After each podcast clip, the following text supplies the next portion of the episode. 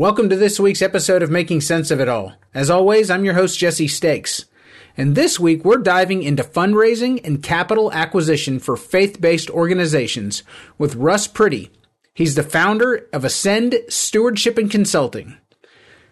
There's many paths that we take as people in this world, and many times the path that we travel is a more enjoyable walk when we're serving a purpose that's higher than ourselves.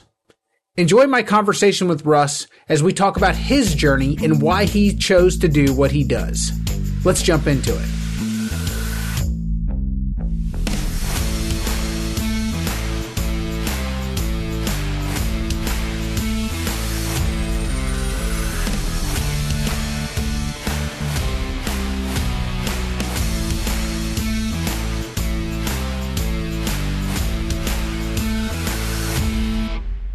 Hey, everybody, welcome to Making Sense of It All. Today, my guest is Russ Priddy from Ascend Stewardship and Consulting. Russ, thank you so much for joining me. Thanks, Jesse. We're glad to be here. Glad to be with you. So, Russ, tell my audience a little bit about what Ascend Stewardship and Consulting does. Ascend Stewardship and Consulting is a church financial consulting firm. We help churches with uh, financial things like capital fundraising, like arranging financing, like doing next step consulting for construction projects or renovation projects. If it has to do with uh, financial affairs, uh, we're we're a, we're able to to help churches to navigate through that. It's really wonderful. I, I don't think that people out there realize the need and the demand for your services um, just because I believe it's just like anything. If you're not involved in it, if you're not in the middle of it, you don't realize it's going on. What inspired you to get involved in church consulting and in, in the financial side of this? How did you get into it? Well, first of all, when I was growing up, I was always interested in business. Okay. I, I grew up in, in, in, West Virginia and, and was a paper boy. I had a paper route, mowed lawns, and and did all those kinds of things. And so I always wanted to uh, to be a business person. And uh, so I went on to uh, Marshall University, which is in Huntington, West Virginia. Got a degree in in marketing. Got married while I was at Marshall. Um, this was during the draft time, and so my draft number came up number four on the lottery, and so it became apparent to my wife and I that I was going to have to spend some time in the military and so I went ahead and volunteered for the Marine Corps, spent two years in the Marine Corps, came out, had GI Bill benefits. And so I finished up at Marshall uh, with a degree in marketing, went on to West Virginia University, got my MBA in finance, and started my own financial services business, uh, doing insurance and retirement programs, got into real estate, then got into some residential construction. So um, at age 33, God had the audacity to call me in the ministry. So my wife and I ended up selling what we had, taking our then three sons to uh, Kansas City, Missouri, where I uh, enrolled at Midwestern Baptist Theological Seminary, got a Master of Divinity degree, pastored a small church in uh, St. Joseph, Missouri. When I graduated, I got called to a church in a transitioning area of Baltimore, Maryland uh, pastored a church there for nine years, took it from 80 to over a thousand worship, but we were an African American church. Okay. Which was uh, highly unusual for a Caucasian pastor to be building an African American church. But I got named to the executive committee of the uh, Southern Baptist Convention, then became chairman of the finance committee. While we were there uh, pastoring that church, we had to do a capital fundraising campaign. I really couldn't find a capital fundraising company out there to really fit our church culture, so I wrote my own capital campaign, and we we uh, we executed that. It was highly successful. Then we had to put together a financing program to uh, expand the church. We actually ended up doing a combination bank loan private bond offering to purchase a large Jewish synagogue in Northwest Baltimore and then I started getting calls from churches all over the country saying, How did you do that? Can you help us? And so it was sort of a serendipitous kind of movement from, from pastoring into church consulting. So That's I've been amazing. doing it now for 27 years. That's very cool. So it seems like it's always, it always seems like a lot of businesses start that way. It's kind of, what is that old saying? At a, at a necessity is born invention. That's correct. That's exactly mm. right. Uh, so church, we kind of you kind of got the opportunity. you kind of got the opportunity to take some your your passion that you had from when you were a kid and what you ended up going to going to school for and and what you felt like was your calling in life and really marry those two things together. Yeah, it's exactly right. And most most pastors, uh, as you probably well know, in, in dealing with churches on your own, most pastors aren't business savvy. Sure, and, uh, it's not. So that's not what their. That's not their passion typically. That's not their training. So, so I've been able to come alongside pastors and churches and help them understand from a from a financial point of view that yes, a church is is is a spiritual organization, but it's also a, a business organization, a financial organization. And in order to to get bank loans, in order to raise money, there are certain business principles that have to be applied. And so we've been able to come alongside churches and help them understand that uh, even though we believe in God and are people of faith, we still have to meet those organizational criteria in order to borrow money and do things.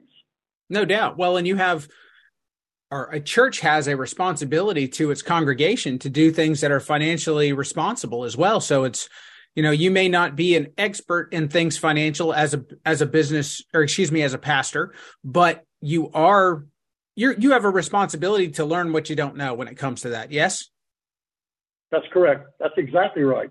And if you if you don't have the expertise uh, yourself, or if you don't have the expertise within your congregation, you have you you need to have the responsibility to go outside and find someone who can help you navigate through those uh, those obstacles.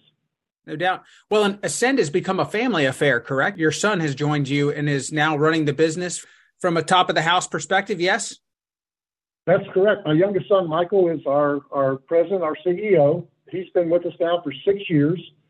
Uh, he's a highly decorated combat Marine, and uh, uh, for the last six years, he's been traveling with me, learning the business, learning what things uh, need to be done, getting the business experience in order to do that. We've also got representatives in Greensboro, North Carolina. We've got a rep there. We've got uh, representative in uh, in Baltimore, Maryland, and we've also got uh, representation in Milwaukee, Wisconsin. So we've actually got five people who pretty much cover uh, the country for us.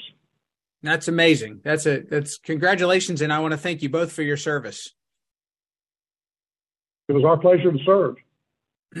so I'd like to dive into this a little bit because I think that, again, I don't think my audience realizes the demand that's out there for for your services and just for for as as as religious organizations grow, they've got to they've got to finance their growth and they also have to be able to they have to do they have to be able to raise money in a in a in a responsible and structured way. Um, right now in 2023 is there a huge demand? Has it has, are you seeing a are you seeing growth within the, within religious organizations? In the like in and apologize for this long-winded way of asking this question but but is the demand increasing over the last several years versus what it was previously we're seeing we're, we're busy right now, and that, that surprises a lot of people because folks talk about interest rates having increased and and COVID coming out of COVID and and everything else. But what a lot of people don't understand is that interest rates right now are just about where they were in the late 90s and early 2000s. So interest rates aren't any higher right now than what they've been in the uh, in the past. They're higher than they were a couple of years ago, but uh, but uh, they're not really that much higher uh, than what they were years ago. So churches that are growing, let's face it, if you're in a church that's growing and you run out of space, you've got two options. You can either stay where you are and have people come and have people leave, or you can finance growth. Most good churches want to finance growth regardless of what it takes in order to get there. So we're, we're busy. There are a lot of growing churches coming out of COVID. And uh, there's a lot of churches out there that are needing to raise funds or borrow funds in order to buy land, build new buildings, expand their present buildings, or even renovate the building that they're in.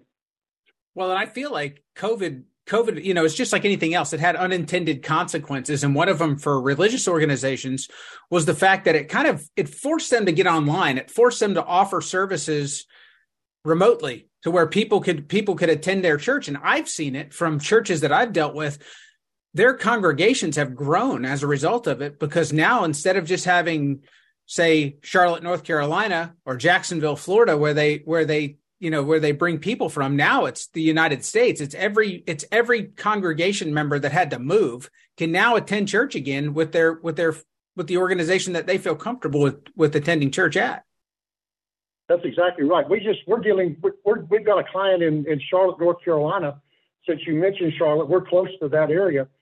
Um, they just baptized a family from Brooklyn, New York, who found them online. They they attend online services every Sunday, but they actually drove from Brooklyn to Charlotte in order to join the church through baptism. The other thing that that COVID did for churches is that it, it got the giving transformed to being just putting a check in the offering place. You couldn't do that if you weren't having services to online giving. And that has really helped churches financially because people people just hit the app now and give. And so you can collect as much money on a Wednesday or a Thursday as you can on a Sunday morning because of that, that different way of giving. So churches who have switched to online giving have really prospered uh, through this COVID mess. Well, and and you know, not to not to get cynical here, but it's also it's the same thing as as the gym membership that you have kind of operating in the background. When when when 10 bucks or 20 bucks is going out of your checking account every month or every week you don't think about it nearly as much as having to reach in your wallet and pull out a $20 bill. That's correct. That's exactly right. And you can give when it's comfortable to give when you're giving online. Used to be you could only give on sunday when you're in church but now, if you if you get paid on a Tuesday, you can go ahead and make that contribution online, and uh, it's it's really helped churches as far as leveling out their their finances is concerned. Do you think that it's also thinned out some of the pretenders, if you would, like some of the churches that that maybe they didn't have the they might have had a small following locally, but but now that people have the option of attending attending services online or attending services in person um, some of the people that maybe aren't running their church so efficiently or effectively, those guys have kind of gone by the wayside? I think that's one of the things that's interesting about COVID, in that you had a lot, a lot of churches that have failed because of COVID, and you and you're and you're correct about that. Some smaller churches who were struggling financially uh, to make it when COVID came along, they didn't make it. And believe it or not, there's a lot of church properties out there that that are for sale which new churches who are starting up are purchasing. A lot of denominations are restarting churches, and so there's a reset. There's a there's a pretty great reset taking place uh, among a lot of churches. But yes, there there were a lot of churches who were forced out of being churches during the uh, COVID epidemic because they just couldn't survive financially. No doubt. Do you have a favorite story or a favorite success story that you guys have been a part of um, that you'd like to tell the audience? Well, there's there's there's actually a couple, but one is that that, that really encapsulates uh, our entire service. Was a couple years, several years ago, we began working with with a Baptist church in Washington D.C. that was wanting to relocate, and so we, we had an initial meeting with the pastor and went through the process, and we helped him understand that that uh, you just can't go out and build a multi-million dollar building without doing some planning and he didn't have the financial resources in order to do it. So the first step was to get into a capital fundraising campaign to raise money over and above the regular giving and devote that money toward the new building that they were going to be building. So we helped them execute a very successful capital fundraising campaign. And then we had to begin search for uh, for land to build on in Washington D.C. That wasn't uh, that wasn't easy. So we hooked up with I'm some sure. commercial realtors over a period of several months, we were able to locate a property that they were able to purchase. So uh, we we got involved in in uh, helping them to purchase that property through uh, through financing the property. Then we had to get into the process of selecting a builder. And there's different types of builders, as you well know. There's design build, which are companies that have pretty much their own buildings uh, that they can build, or there's architects and contractors, and so we had to help them select the process that they were going to uh, to use in order to build their building. So uh, we worked through that in selection of the of the construction company, and then we got into the financing of the uh, of the actual building itself. All in all, it took five years from beginning to end, but the final result was we had a building dedication. But we went through capital fundraising. We went through the consulting process to hire a contractor. We got into the process of financing the new building uh, and making sure that it's something they can afford. Because most churches want to want to build a ten million dollar church and they can only afford a five million dollar church, or they want to build a million dollar church and can only build a five hundred thousand dollar church. You have to help them understand what they can afford to uh, to do. So uh, we use the entire process of what we do in order to help that church accomplish their building dedication. Well, and I got to imagine in today's world, I, am not exactly sure when that when that process happened, but in today's world, building costs have been going up exponentially over the last several years as well. So I've seen where people plan on doing something for a million dollars and then they end up at the end of it they they get something completely different because they can't really afford what what used to look like what what a million dollars used to look like and what a million dollars looks like today are something is something totally different. Yeah, it's not only that building as building costs have gone up, you you you can build less building for the buck. And yes. so you've got to be aware of that. But also as interest rates have gone up, you can you borrow less principal because you've got to pay, pay more interest. And so squeeze from both sides. Process of balancing, yeah, it's, it's balancing that from uh, from both sides that uh, that has helped a lot of churches. We're working on a five and a half million dollar project in Milwaukee, Wisconsin. It's taken us three and a half years to get there. And then when when building when interest rates started going up, we had to adjust the building several times. Yes. We finally got our letters of intent. We're now ready to break ground and, and do the things that we need to do. But uh, it's it's been COVID, and then it was it's rising interest rates, and then the supply costs going up. So they've uh, they've they fought the war. Yeah, taking fire from all sides. That's correct. are there are there certain denominations that you guys work with? Are are you guys open to working with all denominations? you know, we're open to working with all denominations. I grew up Southern Baptist. Okay. And and kind of filtered everything through a Southern Baptist lens. And then my late 30s, I came to understand that Jesus is not a Southern Baptist, and that was an epiphany for me. So uh, so I we we started working with uh, with all different kinds of churches. Right now, we're working with a lot of African American churches. We're actually financial partners with the Baptist General Convention of Virginia. Okay. Uh, which is uh, which is a large black uh, African American denomination. We work with a lot of uh, COGIC churches, Church of God in Christ. We work with a lot of Southern Baptist churches. We work with a lot of uh, Church of God, Cleveland, Tennessee. We work with all different kinds of denominations. Very good.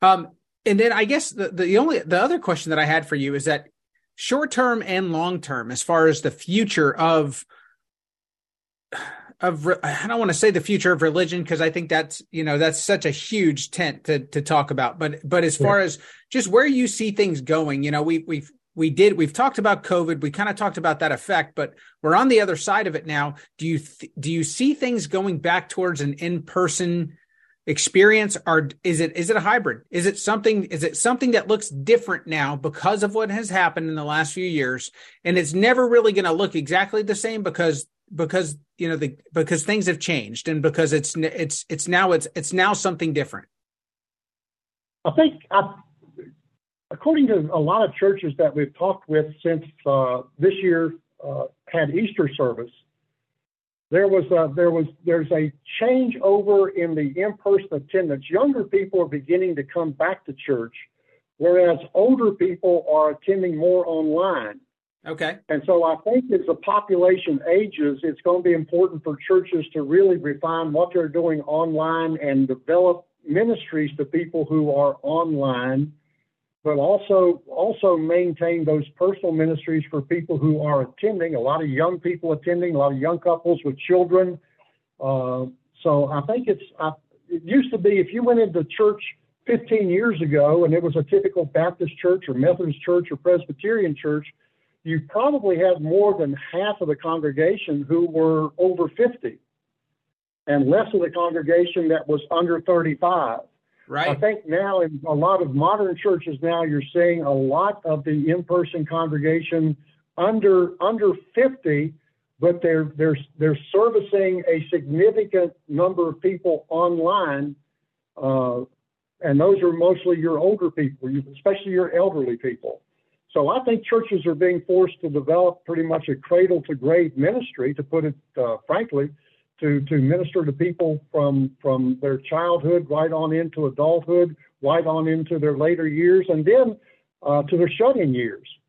Uh, and and they're developing. I think that was the that was the that. original intent, correct? That's the that was the original intent. That is absolutely correct. Russ, I really appreciate you joining me today.